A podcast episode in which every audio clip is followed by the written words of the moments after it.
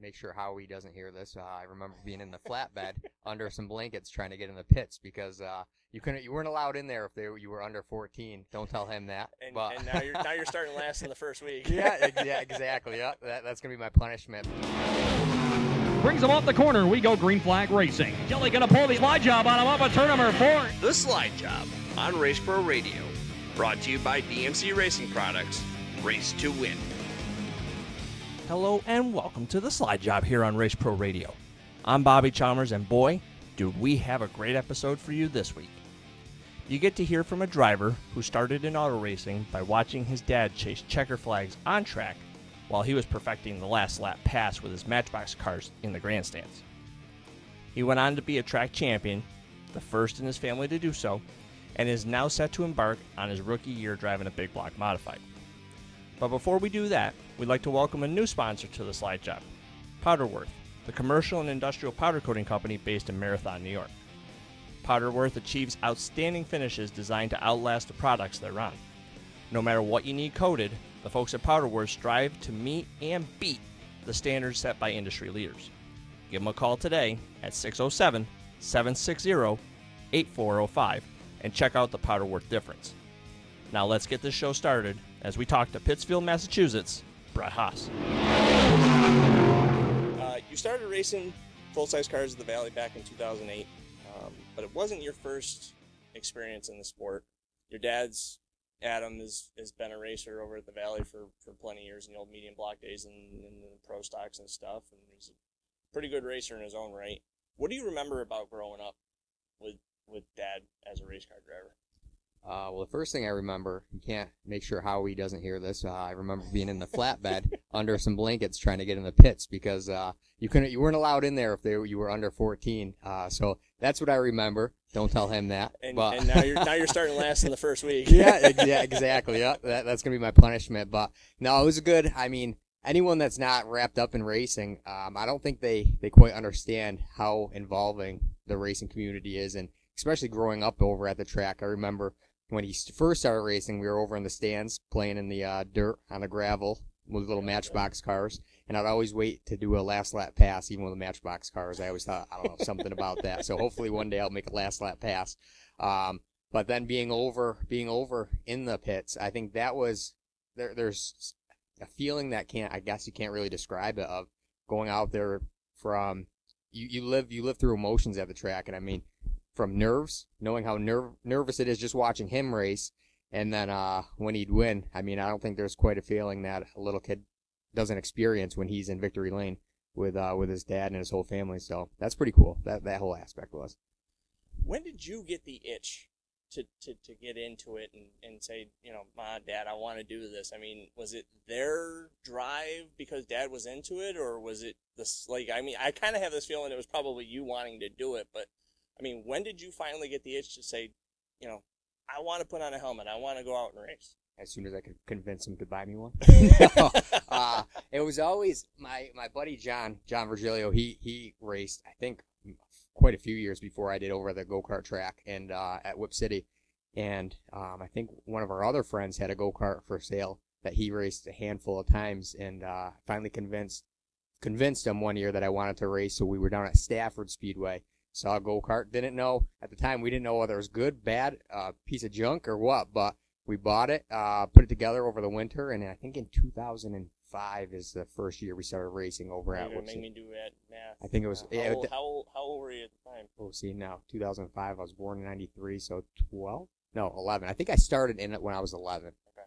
And then, uh, and then, so that was, and at that, at this, at this today's day, that's pretty, that's pretty old to get in racing. So, um, but back then it was pretty, pretty young. So we start, we started young, and we had pretty good success right out of the gate.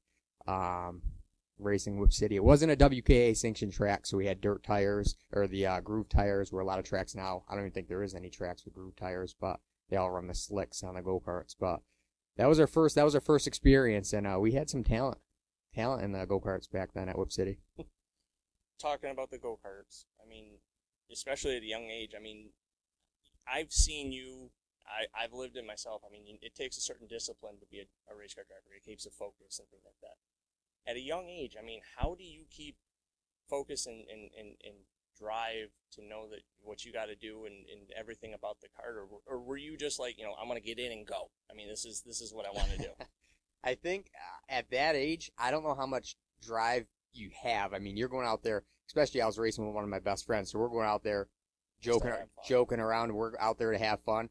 I think what what prompted that was both of me and John's fathers. Uh, they had the competitive edge from racing so long, so they yeah.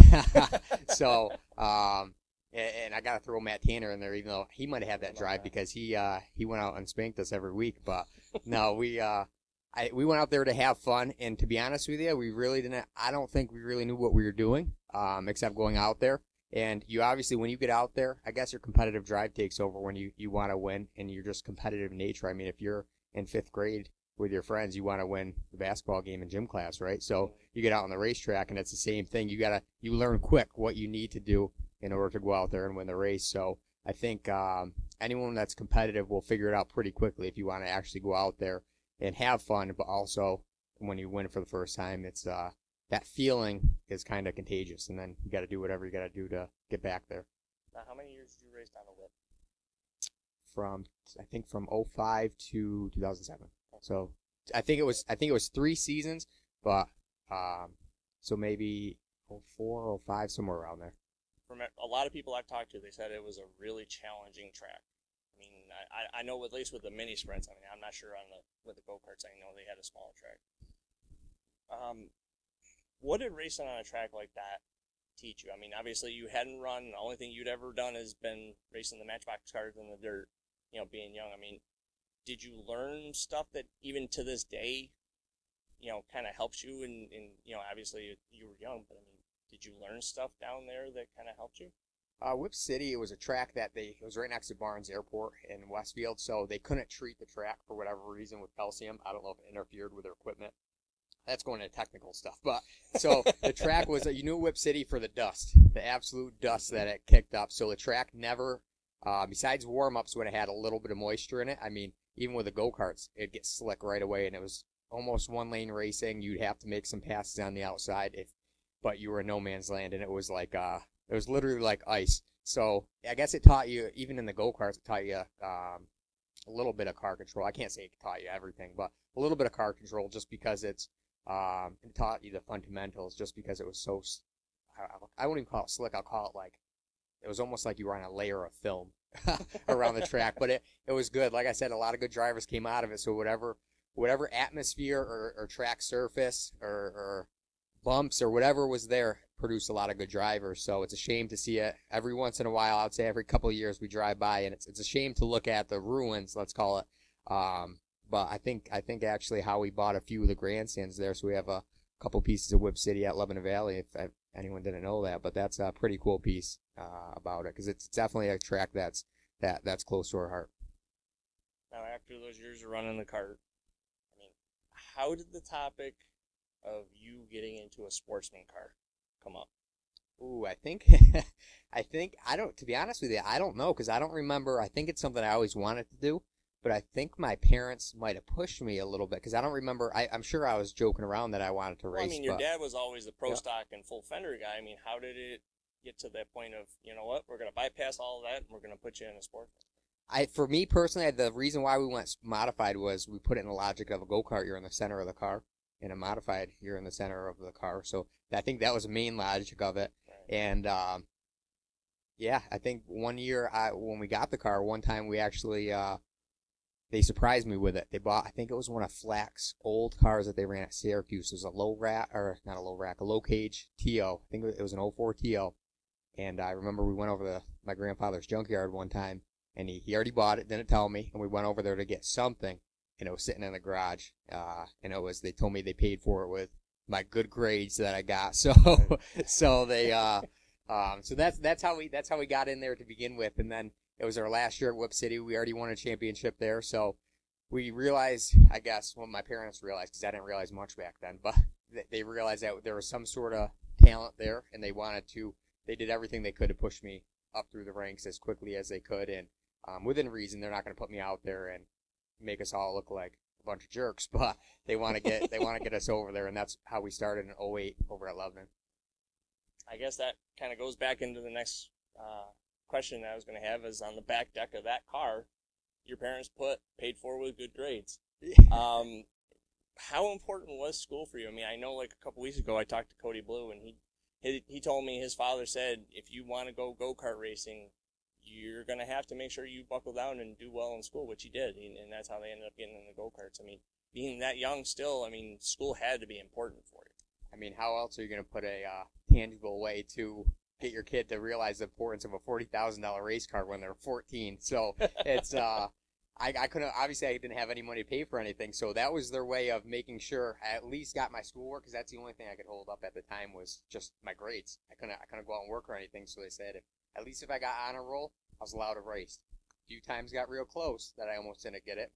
there wasn't. A, luckily, they didn't have to enforce it, so I was able to race every week. And like I said, it was just uh, just a deal that. And at the time, I mean, that's the least I could do. That was easy for me for the most part, is to at least get on a roll and, and do my part that way. And I hope, it, and part of it was we had the cause just to promote the importance of racing, especially now with kids. It, it seems to be common theme to put these young young kids in full blown race cars now. Where back in the day, me being 14, that was, I mean, I think we had to sign waivers over there. I don't That's- think that's there the way I was. I was the youngest when I was Yep. when I was racing too. So it's uh, and like I said, I had no idea what difference between hundred dollars or a thousand dollars at the time. You're so young, you don't know the difference. So when you go out there and you're racing full blown cars with real consequences of not only safety but uh, money, you you have no other way to realize other than you might as well do your part and get good grades, and that'll uh, that'll keep the wheels turning. I know what it was like for me, um, but what was it like having your dad be a race car driver and knowing you're following his footsteps and his legacy as a second generation driver? I mean, obviously you were doing the go kart thing, but now you're in a car. You're in a full race car at the track he grew up at and raced at for the longest time. What I mean, what did that mean to you? That's pressure. I don't know what else. That's pressure. Um, yeah, you don't wanna you don't wanna let them down. I and I mean, to be honest with you, it was we knew we were decent in the go karts, but you go out on the track and you don't know. Now you're racing against people twice your age. You got to actually learn racing because it's not like a little go kart where you bump, bump bump off somebody and you're you're moving away. You're you're now you're responsible for people's lives. I mean, uh, so but the biggest thing for me was just like I said, not to let him down, my mom down. They set history together at the track, so that was yeah, um, we'll talk about that. yeah.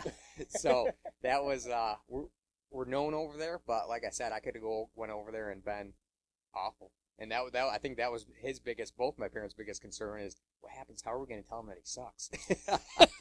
so, uh, but we got out there and it was.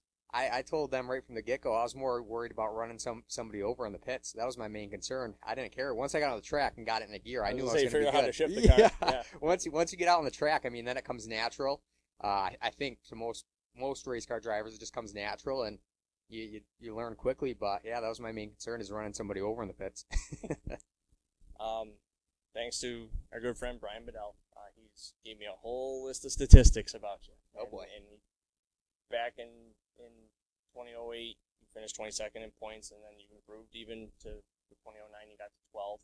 And one of the cool things that he mentioned to me was in the last four races, you finished three races in the top four, and it showed that you had momentum and you were getting better and better and better and better. In 2010, you put it all together and you got your first win. What do you remember about your first that night that you got your first win? I mean, do you remember the feeling coming off of turn four to come to the checkers? Dude, I you- cry about it every single time I watch a video, and that's not exaggeration. that's not that's not an exaggeration. I gotta I, I don't cry full blown, but you get teared up get because emotional. Oh yeah, and I think you could probably say the same thing. And it's just any race car driver at, at a big level like that. Um, I mean, full size car. You, you you always hope, and you can only you can only envision what it would be like. But until you're in that moment, I mean, it's so much. There's so much work, money, um, people putting their hope and trust in you. You know what I mean? Just um, it's such a huge feeling to to to finally get it done. And um, I don't know, maybe we got lucky that night, but I think we got two wins that year. And I mean, every win you got you can't take for granted, but that first win, I got to tell you, there is nothing like it. And if you weren't if you weren't invested in racing before that, holy cow, you're going to be invested after because then you're like, all right, let's see how good we can really be, and that's when the real work starts. Uh, but yeah, that first win, holy cow! I can't I can't even describe the feeling because somebody that that doesn't race and doesn't know how much work, money, how many different a lot pi- more pieces. behind the Oh, there's so many pieces to the puzzle. If you cut your tire wrong or siped your tire wrong that night, you might not have won the race. So or siped it. There's so many pieces that have to be fall into place. And when they say the stars align for any given win, they're not lying. And like I said, to to to be that young, go over in a class that has so much history. I mean, it's just uh, it was it was a it was a big night for us, and and I think that that was a big momentum boost for our for our family as a whole because now I was the first one to win an open wheel car, and it showed that we can we can keep moving up the ranks and uh, do well. Now, what about what did it mean to to bring Dad's number, the Haas name Yeah, back yeah, to yeah. Victory Lane and stuff? I mean, that had to be pretty cool too. Yeah, so the number originated. It was a time my parents actually got back together and stayed together, uh, May fifth. So that was how the number came to originate, and Oh. I think it was my grandfather's um, is the junkyard address fifty five. So it's a number that means a lot to us, and just to keep that little family heritage alive. At least, at least I could say, if all else failed, I got one win over there at Lebanon Valley with a number. So, no, but that it, it meant a lot, and it, it still feels good to carry that on because, like I said, I don't care how who you are. If you have to live up to your father's uh his, his legacy, it's it's something that's difficult to do, and and that's a lot of pressure. So I think I think we're doing that, and I think uh I think we're we're we're making our name known, which I just I just I just hope to make our fans proud. That's all. I was gonna say, I mean, outside And marketing of, partners. Yeah, I mean, outside of the fact of, I mean, you've driven, I think Kobe Schroeder's car once or twice, and and I think you've driven, you've test, you know, ran a couple of guys' backup cars every once in a while. Anytime you've actually been in full competition, you've been in the 55. I mean, you're talking about the pressure. I mean, but what does that mean to realize that you're carrying on the family tradition to have the 55 on the doors of your car every single time you get on the racetrack? it's it's I mean it's it's a privilege. I wouldn't want it any other way. You know what I mean? It's just uh, something that I think is ingrained ingrained in Brett Haas Racing in our in our team. I mean that's something that I, it's almost like a badge of honor if you want to call it like a family crest is a 55. But no, not to be not to be cheesy, but I think it's it's it's a number that somebody hears a 55 and they see the orangish yellow numbers and it's it's our brand now. So um, if we went to a different number, we got a car uh, a car owner or something, I wouldn't mind changing it. Um, but it's something that if I had my choice, I, I wouldn't change it. I mean, it's just I think it gives us some the good luck. So be. yeah, that's right. That's the way it should be.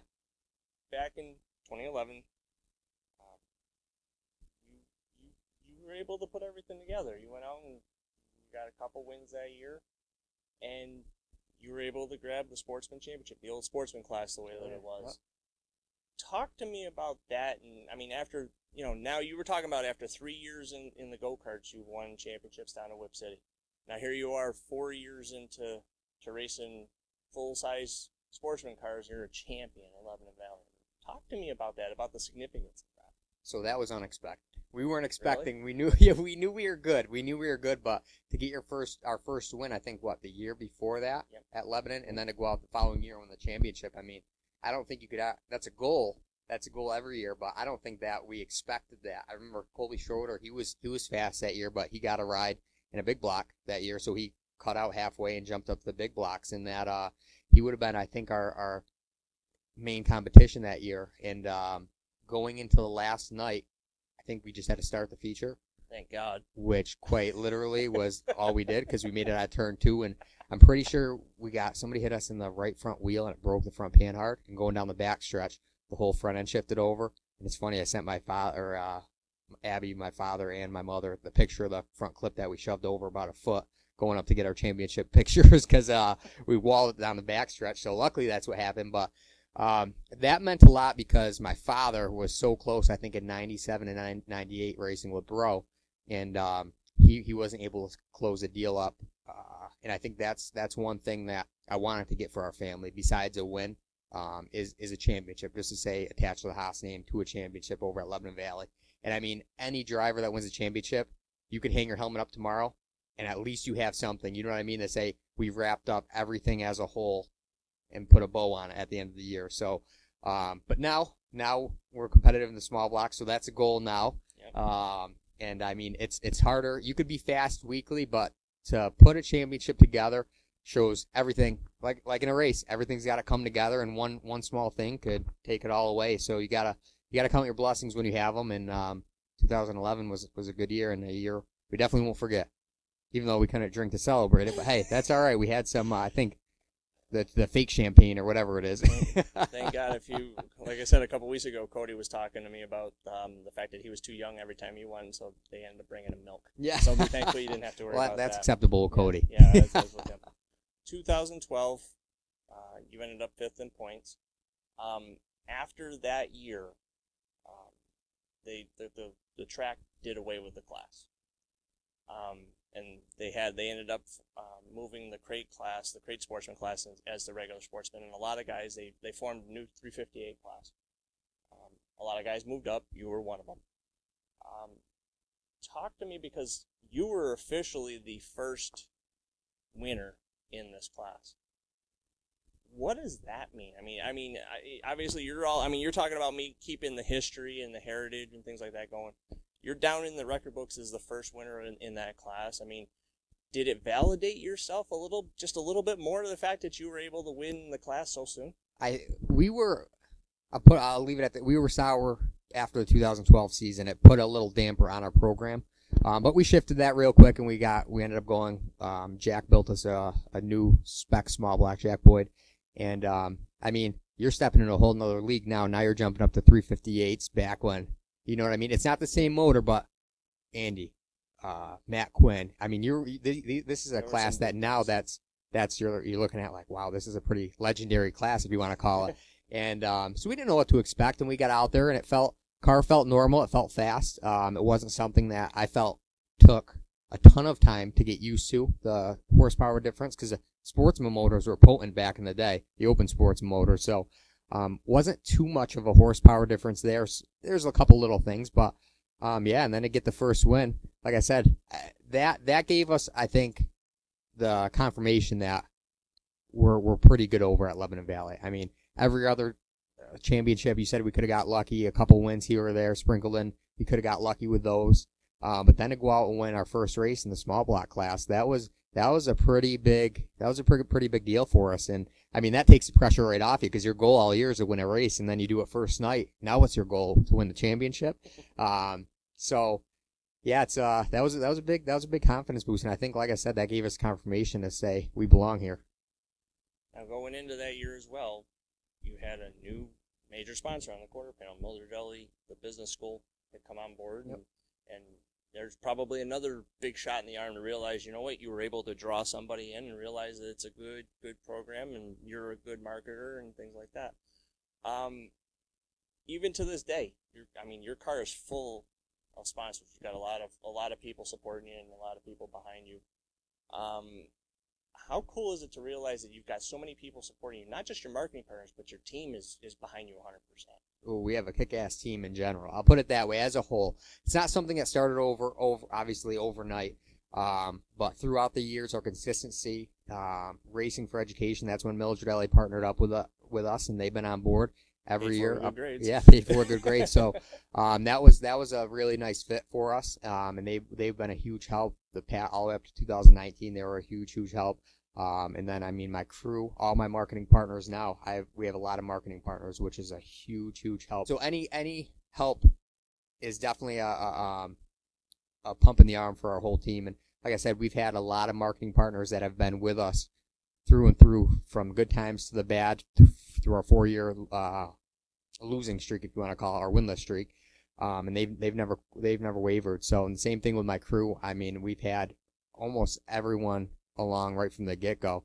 Um, so they're just just a huge huge help. They're over at the Monday. We have our Monday night crew that come over. We have our Sunday wash team that that they're over there uh, every probably awake before me. You know what I mean? So it's uh, you, you out there watching with them? hey, we're watching tapes from the week before so we could learn. Good You cover. know? Good cover. yeah, but no, it's uh, it's a huge help, and without them, I mean, I can't give them enough credit. I don't know what else I could do to give them enough credit. I mean, they um, they they bust their ass, and that's that's without question. I mean, they caught um this year, like I'll give you an example. Jason was going through, he caught the rear end that was cracked, um, and that could have we we changed it. The, the the ring was or the pinion was cracked, so that would have that would have we went out for warm ups, it would have broken. We would have that would have been our championship. Uh, you know what I mean? That would have ended a championship. championships, So a little thing like that, like you don't realize the significance of something like that that could end the could end the season. Another thing, a bracket, a bolt on a bracket. We were just wrapping up. My father put a wrench on it, and we not in bolt the car, but he put a little more. He's got a little bigger arm, so he put a he put a little more muscle on it, and it, the bolt was actually broke off inside the uh in the chassis. So it was little stuff like that. That that the attention when I emphasize the attention to detail, um, in, in a race car, not only your safety for the reason for your safety, but just little things that somebody might overlook. That's where I want to be better than them. Is to I would rather I'd rather work on the race car and not be dirty. That's why I hate if I have to work on a street car because I'm dirty at the end of it. I don't like that. but no, they're uh they're a huge help, and I got to roll into um, Mark with MJI Transport. He stepped up this year. He's going to be um, primary on the on the small block with MJI Transport, and then uh, Dave Prime Mac Tools. He's going to step up on the big block and uh, as primary. And we have, I mean, County Auto Wrecking's been on since day one. Um, Bushy's Pool City, Pittsfield Lawn and Tractor, Munson Satellite, uh, Bilstein. We stayed on with Bilstein, and I know I'm gonna, I'm probably forgetting some major ones. I just want to hit on, um, all, all of them are key, but that they're they helps to really keep this team going. Um, and and I want them to know their appreciation and also just what they mean for our, our team because like I said, if I forgot anyone, I'm, I'm not naming them all, but um, it's just uh, without their backing, I want them to be associated, like we said about the 55 brand. I want them to be associated with that. So that's what our fans think of when they think of not only the 55 and our team, um, but the dedication, the the good people we have with us, and we like to have fun as well. So it's uh we we've got a good team. We've got a good team, and I, I I'm I'm not bragging about it, but I I I, I want to brag about them because they're everyone from my marketing uh, partners to my fans to my crew to my parents to my wife to my our new mascot Denali. Um, we got a we got a good deal going. fluffy, yeah, yeah, we got a uh, we got a good deal going. While while not considering us as a professional sports team, um, or professional if you want to call it at that, because that takes it to a whole- whole nother level, and that's where we want to get. But um, realistically, we keep it real, and uh, that we're we have a really good, really good deal going. I mean, we could use if you know anyone that we're in a we're in a uh, 24 by 24 garage with two cars right now. So if you know anyone that wants to help us build a garage, um, I got land for it. but that's that's a next that's well, a next you mark step. once Yeah. this thing goes live. You market it out there and tell everybody to listen. Yeah. You'll be fine. yep. In the first two years of that class, you you, you grabbed five wins, um, three the first year and two the second year. You kind of talked about it in the last question. You then went the next three years without visiting Victory Lane. I mean, did that streak weigh on you? More than you know. Yeah. you talk about the highs of highs when we went back to the first win. So you you're on top of the world. Um, you're you, you're getting wins. You're not taking them for granted, but you know they're they're still coming in. So you're not thinking too much of it. Oh, it'll come. It'll come. Well, when that week never comes, then you start questioning yourself. And I remember the very last night of the 2000 and think it was a 14 season. No, it was a 4 or 15. 2015 season maybe. Me and Jason Harrington joked around that both of us uh, never went a year without a win, and we were uh, we were joking like, all right, who's gonna get it tonight? Because one of our streaks is gonna be ending. And I can't remember who won that that week, but it sure as hell wasn't us. So that was our first year in my entire racing career. Uh, besides 0, 08 and 09 that we didn't get a win, but that was when you're first starting out. So you yeah, had an excuse. yeah. So what was our excuse this year? Uh, you catch some bad breaks, but you got to reevaluate. And then um, the next year came, no win. The next year came, no win. And so then your your frustration compounds on each other extremely. Um, and I mean, there's stuff you could have done differently, but we knew we knew we were stale as a team. There's something stale about it, and I couldn't tell you what. So um, 2017, we bought a uh, bought a Bicknell, and we thought that was a route to go and um, it proved to be right. during the streak, I mean, how do you keep the focus? I mean, like you said, it's hard to kind of realize that it you should be winning. Why am I not winning? But I mean, how did you keep your focus to realize, you know what, it could be the next week, and then after that, it could be the next week. I almost think you have too much focus. I think you start over. The reason I say that is I think you start overthinking everything. You start start doubting yourself, coupled with overthinking, and I think that's a recipe for disaster. You start what adjustment you should make at the track that you normally would just, oh, let's just do it. What's the worst can happen? We we we fall backward a little bit. Now you're thinking, well, maybe the car is going to come to us in the future, so we shouldn't adjust anything. Where then you go out on the track and you should have adjusted it, but you overthought it.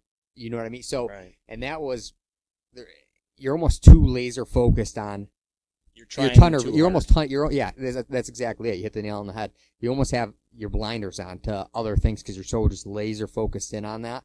Um, and then you start doubting yourself. Everyone starts to doubt themselves. I don't care um, who you are when you're in a slump like that. And i mean everyone goes through and i think Jimmie Johnson is going through or went through one. I mean you could take these guys at the, that are getting paid to do it. Um, that pressure that pressure is insurmountable when you're when you're going through it. I mean we're just doing it essentially for fun right so, um, yeah, that was that was when I say it was kind of a dark place in my racing career.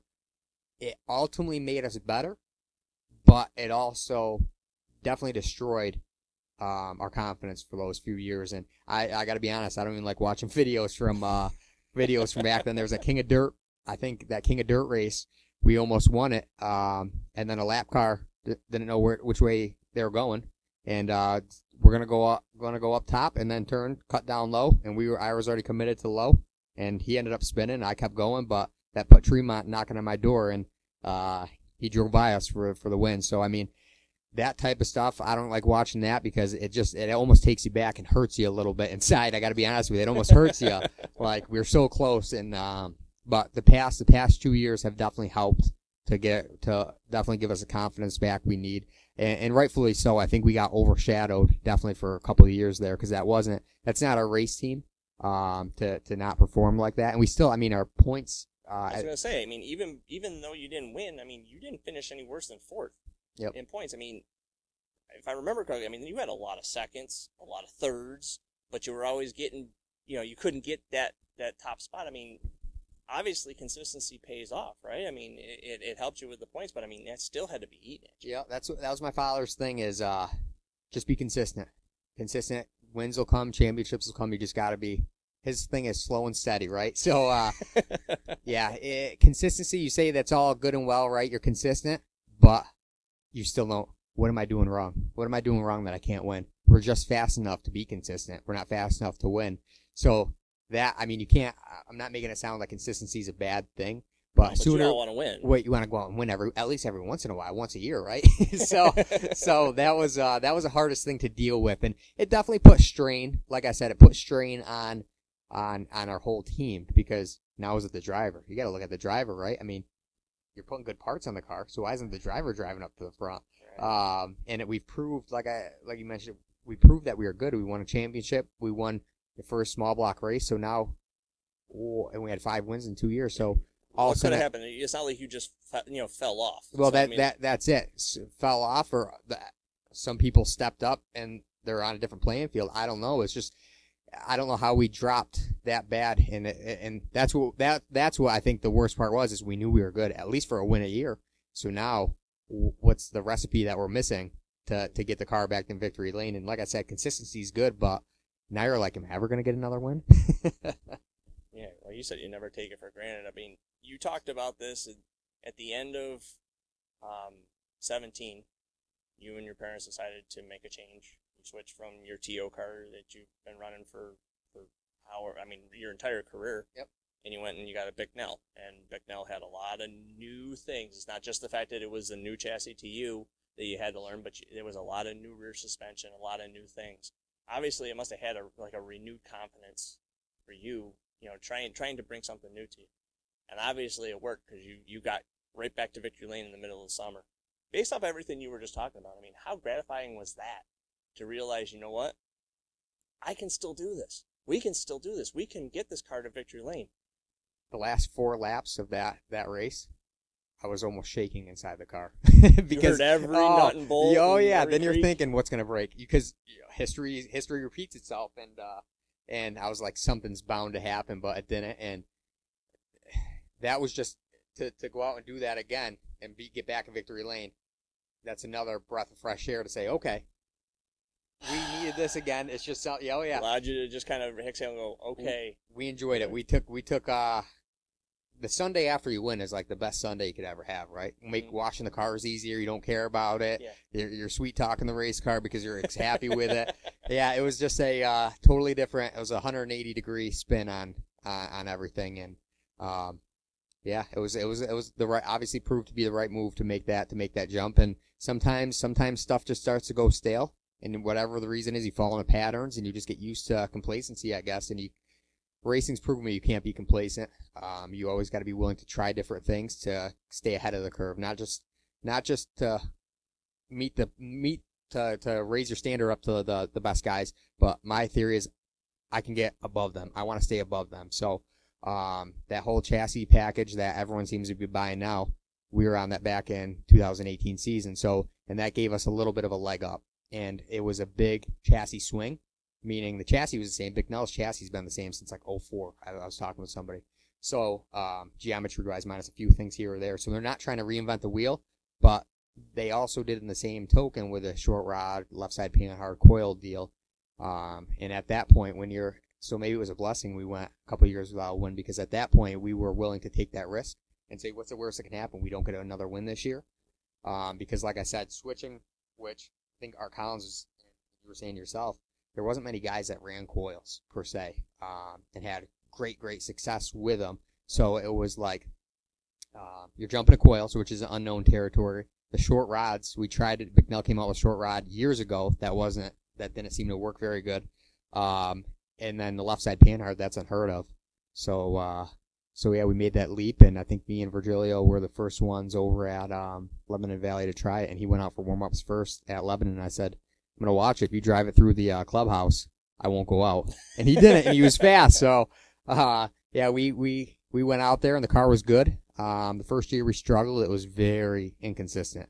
Um, because it was essentially it was it was something different. Nobody knew. Nobody had the foot uh the the ground notes to change it. So you're you're trial and error and um, we are good. The car by itself, the car had good single car speed. If you had the whole track to yourself, um, once you got in traffic, I remember we had one night. I was third with a few laps to go, and I go, I can make quick work of these these guys on a restart. And I went from third to like 11th because the car had such a bad push. And I go, maybe we're maybe we're missing something. so um, the car was good, and then we finished out the year. I don't know one win or two wins or one win. So um, I always inflate Why the numbers. do I know that, but you don't? Yeah, oh, wait a minute. This Brian Bedell. Yeah. um, and then we went out to this past uh, last season. We went out to Orange County, and my dad wanted to make a change on the car that I wasn't fond of or agree with, and we did. And uh, I mean, we right then and there, I knew we had something. Uh, minus the fire extinguisher going off inside the car and uh, the first half a lap under caution, but that's a story for a different day.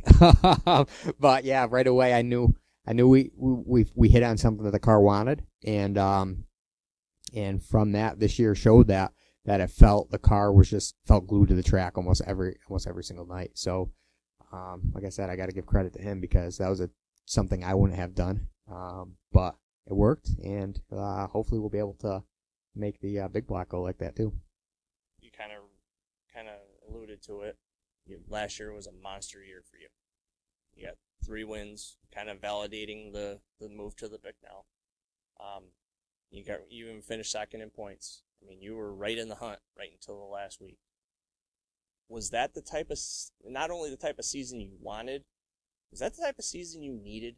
You know, just for yourself and realizing, you know what, this is this okay. We're we're on the road. We're on the way back. You know, that was just a fluke that we were we went winless for so long, but now you you realize, okay, this this is real. We can do this. This I got the full package. I think without a doubt. I mean, our confidence was down the years prior to that, and uh, but deep down, I knew my dad was smart enough, my mom was supportive enough, Abby was supportive enough, and uh, my whole crew was always behind us. So I knew we had, I knew we had something good.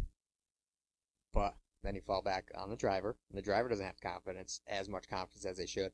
And this was a year I was confident every time I hit the track. I mean, That's huge. that I mean, we want to want a heat race at Orange County. That's not even our. That's not even our track. We go out and want a heat race there, and then um, we go to Lebanon and make a. Oh, actually, we did make a last lap pass on Hefner in the heat race. Uh, so I mean, that confidence, right? The first two races, even if you call them heat races of the year, were wins. So I mean, that confidence going out and knowing your car, what your car is going to do. That's the biggest thing. Is, I mean, you could throw your car in sideways and But if you really don't know what it's going to do from one lap to the next, you're not confident, right? So if uh, just confidence in knowing what the car is going to do, when it's going to do it, and, and I mean, just being at the right place at the right time. Um, it was just just huge this year. I mean, you got to catch breaks no matter what. You got to catch things that are in your control, like that ring and pinion that was about to explode. Um, you got to catch those things, but also you got to have the confidence. And like I said, this this year could be totally different, but we're not. You got to know that going into racing. Um, we could go without a win this year. Who knows, right? You're, nothing's guaranteed, but yeah. But no, this this this past year was a, a model year for us to know what we're capable of, right? So, um, Sportsman was like I said, we might have got lucky with that, or I mean, we we had pieces fall in the puzzle where nobody else did, so that shows us we're capable of it. But this year really showed racing with Andy, racing with really high caliber drivers, we could do this. Now I'm gonna kind of go off the beaten path a little bit. Um, very hot topic when it comes to some racers, a lot of the fans.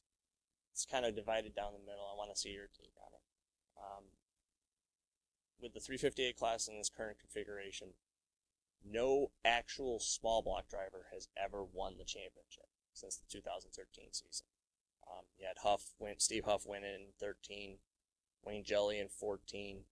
Um, then Kenny Tremont went on his massive run for, for I think four years, um, and then this past year, uh, Andy Bachetti. Um, thanks to I think we were talking about this before the uh, the interview when we were just kind of shooting the bull. Um, Brian Bedell he cracked open his basic book of Lebanon Valley facts, and one of the things he talked about was the if you take out all the big block drivers where you were sitting in points, if you take all the big block drivers out of there, you you'd be a four time champion right now. Do you do you think this is fair? I mean, should this have happened in your eyes? Should the modified drivers be allowed in that class? Ooh, this is, you're gonna get me off on a tangent. Um, yes, right- yeah, right here we go. You ready? Yes and no. Yeah, that's a very down the down the line answer. I'll tell you from a different per, few perspectives. As a driver perspective, um, yeah, it makes us better. Stepped our whole program up. I mean, because you got to run with these guys. Um, yeah, I, I see. I like I like to hear that. so then that- it basically proves that you you like racing against against the big block. Well, here's here's a flip side of that, right? So it helped it helped our whole team elevate, meaning in terms of attention to detail, learning how to get every little advantage you can, which that's irreplaceable. That's absolutely that experience is irreplaceable. You learn their techniques of driving, which is following Kenny around for the half a lap before he was a straightaway ahead of me.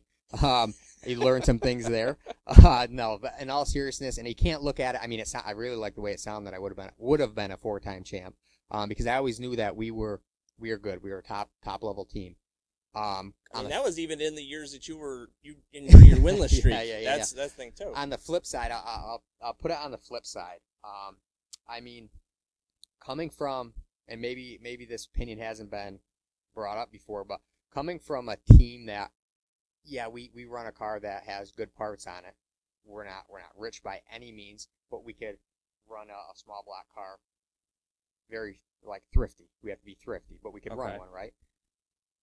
If I go to a marketing partner and say we are um, a top competitive team, and then they then they don't say, well, then they ask how many championships have you won, and I go back to sportsman days, this and that, and let's say they're into racing, and then let's say Kenny Tremont walks in the door, and he says, I've got four championships in this class. Who are you likely to to market with? So, from that aspect, and I don't think a lot of people take that in consideration. And um, I'm not taking anything away from Kenny, but because but a guy. you're not using this as an excuse for no, it no, no, no, no, no, because Mildred's been a huge sponsor. I have, I have plenty of sponsors, but that's my. It's tough to get when you know how good your team is competing against these top level teams with quite a bit of money. I mean, boil it down, racing comes down to money, right? Yep. To buy equipment, put put your car in positions that a guy like myself wouldn't put a car in to possibly because you possibly destroy it, and then then what? Um, but coming from that aspect, it's a totally different outlook of if I if I if me and this me and Kenny went to the same place to get a marketing partner, I'm gonna get overlooked just because I don't necessarily have the the, Yeah, but if you're looking at that too, not to play devil's advocate, because yep, I no. get I get this plenty of times. People have, we've had this conversation Yep. plenty of times. But if you were looking at that too, they may be looking at Kenny for his years of experience, not just and his his expertise, not just the four years that he was racing against Brett Yeah. Hobbs. Oh, that's that's that's totally that's that's that's a valid point too. Yeah. So I don't think there's a right or wrong answer. Um, I think your small block, a lot of small block guys would say they like running against them, um, just because it makes them better. But then again, at some point, they're not going to run second place their whole life and be happy with it. They're racers. They want to win. They want to win a championship.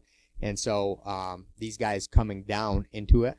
I mean, I'm just playing devil's advocate because I could see both sides, and I at this point I could care either way. people that do that. Yeah, yeah. And plus this year we're going to be in big block, so I, I want to stay in the class. But um, it makes us better. Um, but like I said, I could see both points of it. Um, but you also got to look at it as maybe we've been overlooked all these years just because nobody's taken a chance in our team. And I think that's the- I that more so is a harder pill to swallow than uh, maybe I just see our team because it's our team that I see it at a level that should be should have a car owner or somebody help to um, run a big block for the past three seasons, four I seasons. was But say, do you feel like you should have been in the big blocks by now? I mean, it's all speculative. I think I, I think our team's capable of it 100%. I mean, we've proved that in the small blocks. I mean, we've ran with JR, Andy, Kenny, um, Wayne. I mean, all these guys, Steve Huff, um, all these guys have come down to this class and raced with us, and we've beaten them. At some point or another, we've beaten them. Would that translate up to the big block? It's a totally different animal. But, I mean, when you're comparing apples to apples with, with a small block, I mean, we've beaten them. We've proven that. So, um, I think we have we're we are definitely capable. It's like anything else, so it takes time to learn a big block. It's a totally different beast. Um, but it's just it's just we're, I, I we talk about this all the time.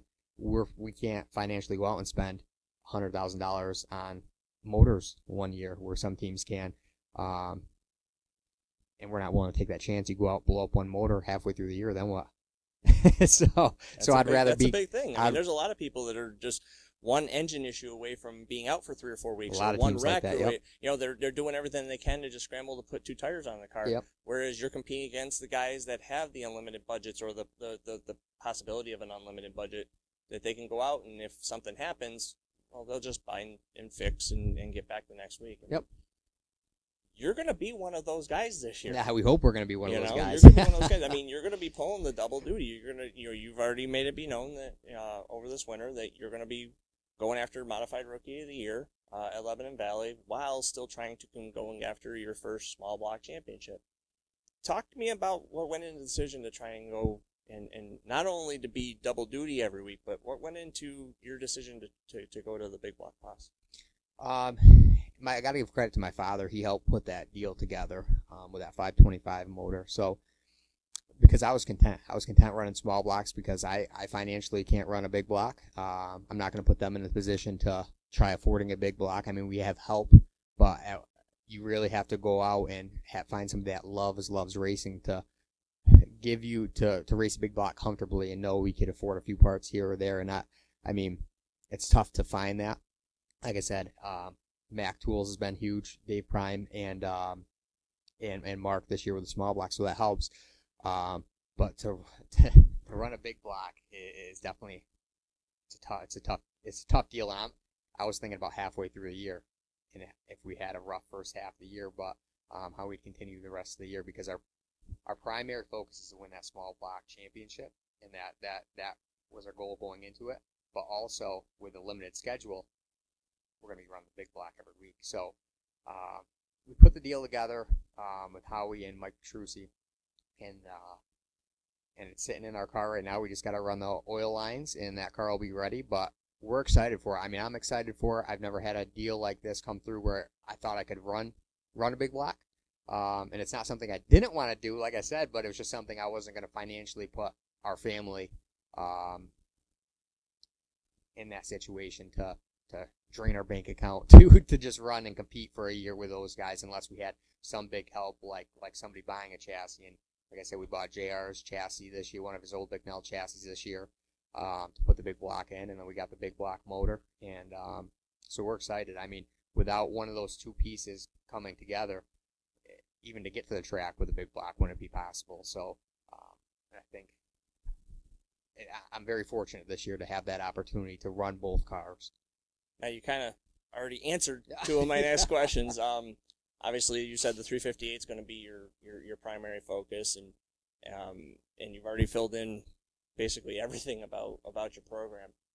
Have you put yourself in in that same mindset to realize you know what it's going to be the first time you take your big block modified out onto the racetrack? I mean, you you talked about the first No. time. well, I mean, you talked about you've already you told me that you you remember everything about you know going out on the racetrack the first time with the sportsman car. You remember a lot of stuff from from the go kart. You know, it was a thrill. What do what do you think it's going to mean the first time, even if even practice day? What do you think it's going to you know do to you to realize you're you're a big block driver now? that I mean, that's I think for my family. I don't know what it's gonna do to me because once I get on the track, I'm probably gonna be just focused and get the job done. But I think it's gonna be a monumental moment for my grandfather, for my mother, for my father, for my for Abby, um, just because they started grassroots, open trailer, one spare tire in the back of their car back in the medium block days over there. Um, put a junkyard motor in the car and go out and race, and then to have now their son go out and run a big block at Lebanon Valley in the 55 uh, color scheme is is something that's we might have to be actually not think about. It might have to be like 55H or X because Yeah, there's enough 55s over Yeah. there the. I'm just thinking that, but anyways, um, yeah, that's gonna be that's gonna be a, a big moment to be. I mean, we've driven a big block, like I said, Gilardi, or I think you said Gilardi's and um, Schroeder's, and I think we drove Olden's one time. But that's, I mean, you're talking about different steering boxes, different size it seats. wasn't I mean, nothing It wasn't your car. Setups, so it's nothing that is comparable. I mean, it's good to feel what a big block feels like, but it, it's not yours and it's not comfortable for you. So I think it's going to be a big learning curve, but I also think this year, even just to say one, if we go out this year and get a top ten or whatever, and and finish the year out, and we could just say we ran big blocks. Um, yeah, it's, it's just an exciting time for us, and I haven't even put my head into race mode yet. Besides the iRacing, um, but yeah, it's it, it, it's something that we're looking forward to. We're excited. We know it's going to be a ton of work with both cars. It's going to be very tight in the garage. With uh, I don't even know if we're going to be able to walk by the cars with both back bumpers on it and bodies on it. But um, so that's going to be a learning curve just to work on the cars and uh, without bumping into each other because we know how much went into the small block last year with the attention to detail. Um, and it's definitely going to be it's definitely going to be hard with two cars. But we had the discussion earlier in the year, and we're we're we're ready for it. what would make 2020 a successful season for you? What what did you set out as goals for this year?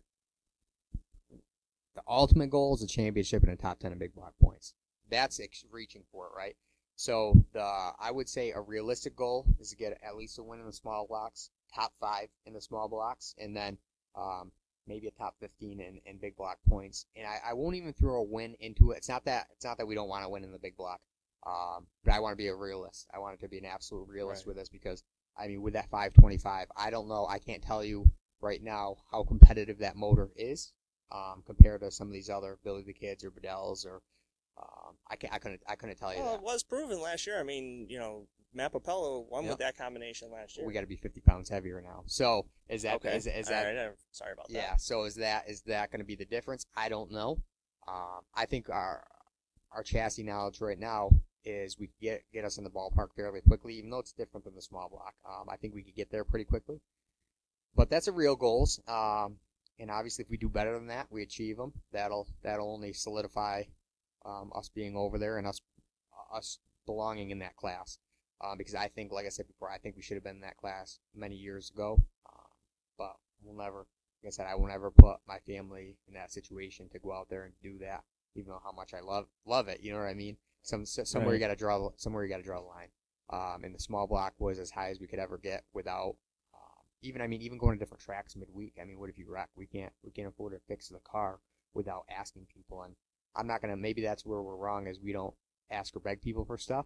so Right. um, I mean, we're our own advocates, but sometimes you need to not be afraid to ask people for things. And I've never been one to really go out and actually ask people for things, and, and which could be which could be our demise why we're not up in the big blocks. But uh, it's not who we are. It's in we're, we're happy doing what we're, we're doing. I mean, small blocks were fun. Kind of after a while, small block it, it will get stagnant. So this kind of shakes things up a little bit for good or for bad, uh, being in both classes. But um, yeah, it'll be it'll be good. We're all excited for it. We know we'll probably be at each other's throats at the end of the year, depending on where we start. Luckily, this year will be a good time. It'll be a good way just to get our feet wet a little bit and see really what it takes for two cars. Where if we ran two cars full a full season, we'd really be at each other's throats at the end of the year. In a 24 by 24 garage. Yeah. There's that plug again. Yeah. Um, okay. Now, there's a couple things I want to try and end this with. Um, back to Brian Bedell.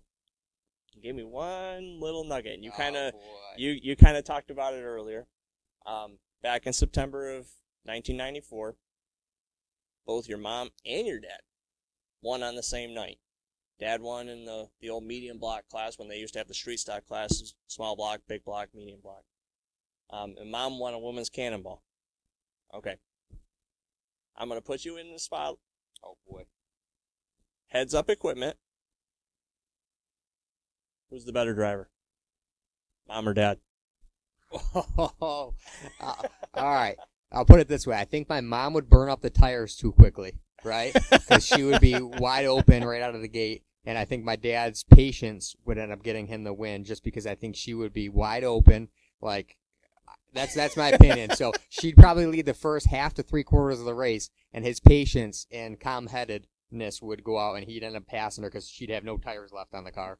She's not afraid, that's for sure. I never Yeah. said that she was. I Even we- we- was. we watch old videos and uh, she yells at him all the time because he'd hang back on the restarts trying to get a little run, and then she'd be screaming. She yells at him all the time, just why were you hanging back? Why were you hanging back?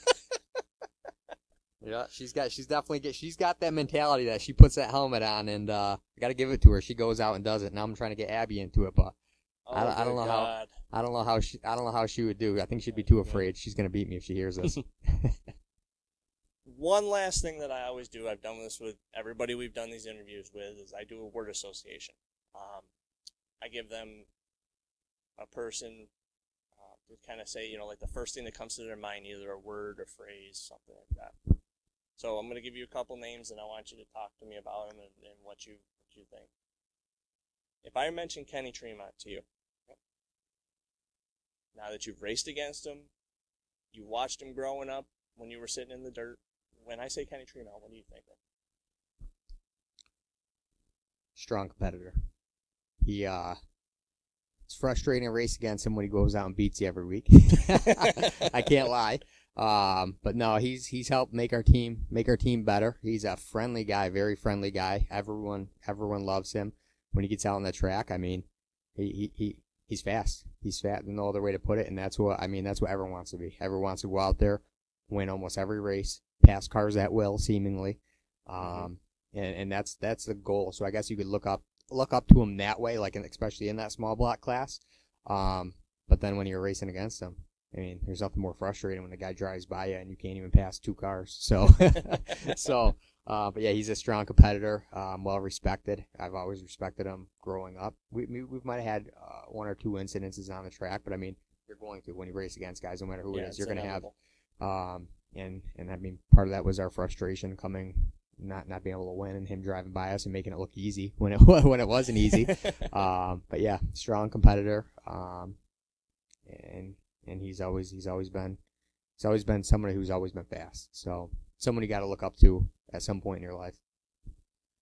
One of the things you and your team and your family directly have done, you've done a lot of different uh, charity work, a lot of different things. When I mentioned Chris Fain, I mean Chris has done a lot of work with with um, I think he's got his new program now, Kindness's Yep. uh, Foundation. Um, a lot of the things you've done, you've worked together, has been working with Chris. I mean, talk to me about about Chris and what he what he does.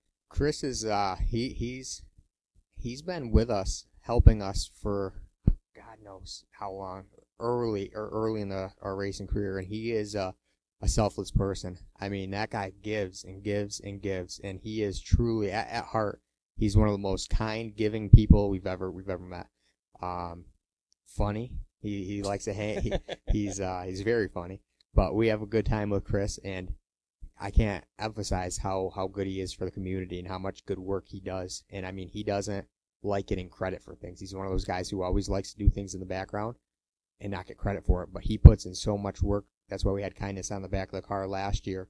Um, he does so many good things with the kindness is car. I mean, that's what he does with that is is huge, and his work outside of that with with Make a Wish is is is just unbelievable. I'm, my mom helps him has has joined Make a Wish because of him. Um, I don't want to say be, I can't speak on her behalf, but Right. but that was part of it. She's uh she's on the board for kindnesses and um and he's just he he's a he's a great person. He's just a great person for his community, a great person in general, and uh, we're lucky to have him not only as a friend, um, but someone who helps on the car and uh, just be around us and and give us that positive energy that he gives.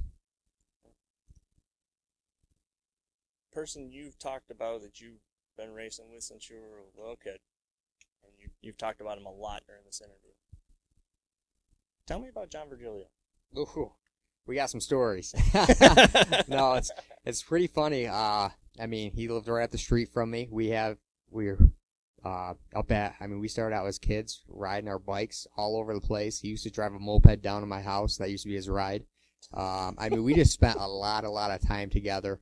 Um, growing up, and it's it's it's very cool. Um, to share so many experiences with him, meaning from Whip City to uh, we'd always spend each, that we were always down at each other's house uh, throughout the summer. We'd always be up at Charlie Parisi's when Paul was up there, Gilardi, or um, now Jr. We'd always that was our hangout spot. So we have a lot of stories and shared a lot of things in common, and uh, we became we became and still are great friends. And it's it's cool that we had some nights over at Lebanon. We won on the same night, um, and now to run against him in a big block is gonna be that's gonna be another cool experience. Just because two kids, young kids growing up, who would have thought that they would have been, who would have thought that they would have been in a big block racing DK in the top class over at Lebanon Valley. So that's that's something special. Um, and yeah, he's he's just he's a really good friend. And now now he's a police officer. I'm a court officer. It's pretty uh pretty funny seeing each other. uh, not under the best circumstances, but because we we had some good stories growing up that we probably shouldn't share. All right, one last person here, and obviously it's it's the the guy you've talked about and said was the one you wanted to make the most proud of you. Talk to me about your dad. Ooh, you're gonna get me choked up. um, he's he's he's one of the the most kind, loyal, um, selfless, selfless people in my life. Um, right up there with my mother. I mean, I got I got to put her into this too because um, Sorry, Tanya. yeah, no, she they they've both been so supportive. I mean, when I was racing a race on iRacing, they were up there telling me what to do, meaning like what lines to run, how they're watching, just like it was a regular race. Not, and that, that's where that's where I'm lucky. That's where I'm lucky. And some people joke to them that they're helicopter parents and all this, but I wouldn't rather spend probably at least three, four days a week going down there working on the car at their at at, at their um, garage on the cars and being with them. I mean, that's that's what's created. That racing has created this bond that, I mean, is I can't describe to anyone just because you're with them so much, and they're it the means a lot to you. oh, absolutely, and they're they're the people who you're trying to you're spending so much time on the race car, putting in these long hours trying to make the car go faster. So it's more it's more uh, superficial surface relationship of a, a mother or father and their son. It's it's deeper because they're almost business partners in the aspect of the race car, and they're they're your business partners. They're your family. They're your um, crew chief. They're you know what I mean. She, my mother's my my tire person. She does a tire pressure. So I mean, we're just we're such a uh, involved racing family that um, I mean, that's who we identify as as a race family. And now Abby, she's been along almost a whole ride, and she's she's just as involved. So it's um it's good to make, and, and that's I think why I also want to do good is to make them proud. I mean, I obviously want to go out because I love to race. I'd love to do it for a living. That would be my choice. Uh, you know what I mean? But Right. to make them proud is um, something that makes me keep working as hard as I do because there's no other feeling than seeing your driver come off a turn four. I mean, I saw that in a video. Somebody had a, I think, I don't know who it was, had a video of just the excitement of, because all their hard work, all their, the money they put in pays off. So, and I wouldn't trade, I wouldn't trade that for the world. So it's, uh, it, it, it's a great feeling and I, I gotta do, I gotta do it partially for them because it's just, I love seeing the joy it brings to them. And I mean, me and my dad, we go at it sometimes in the garage when we don't agree on things, but it's only because he's got one My opinion. and. Oh yeah, oh yeah. We and we're she's got to come out and uh, put us both in our place.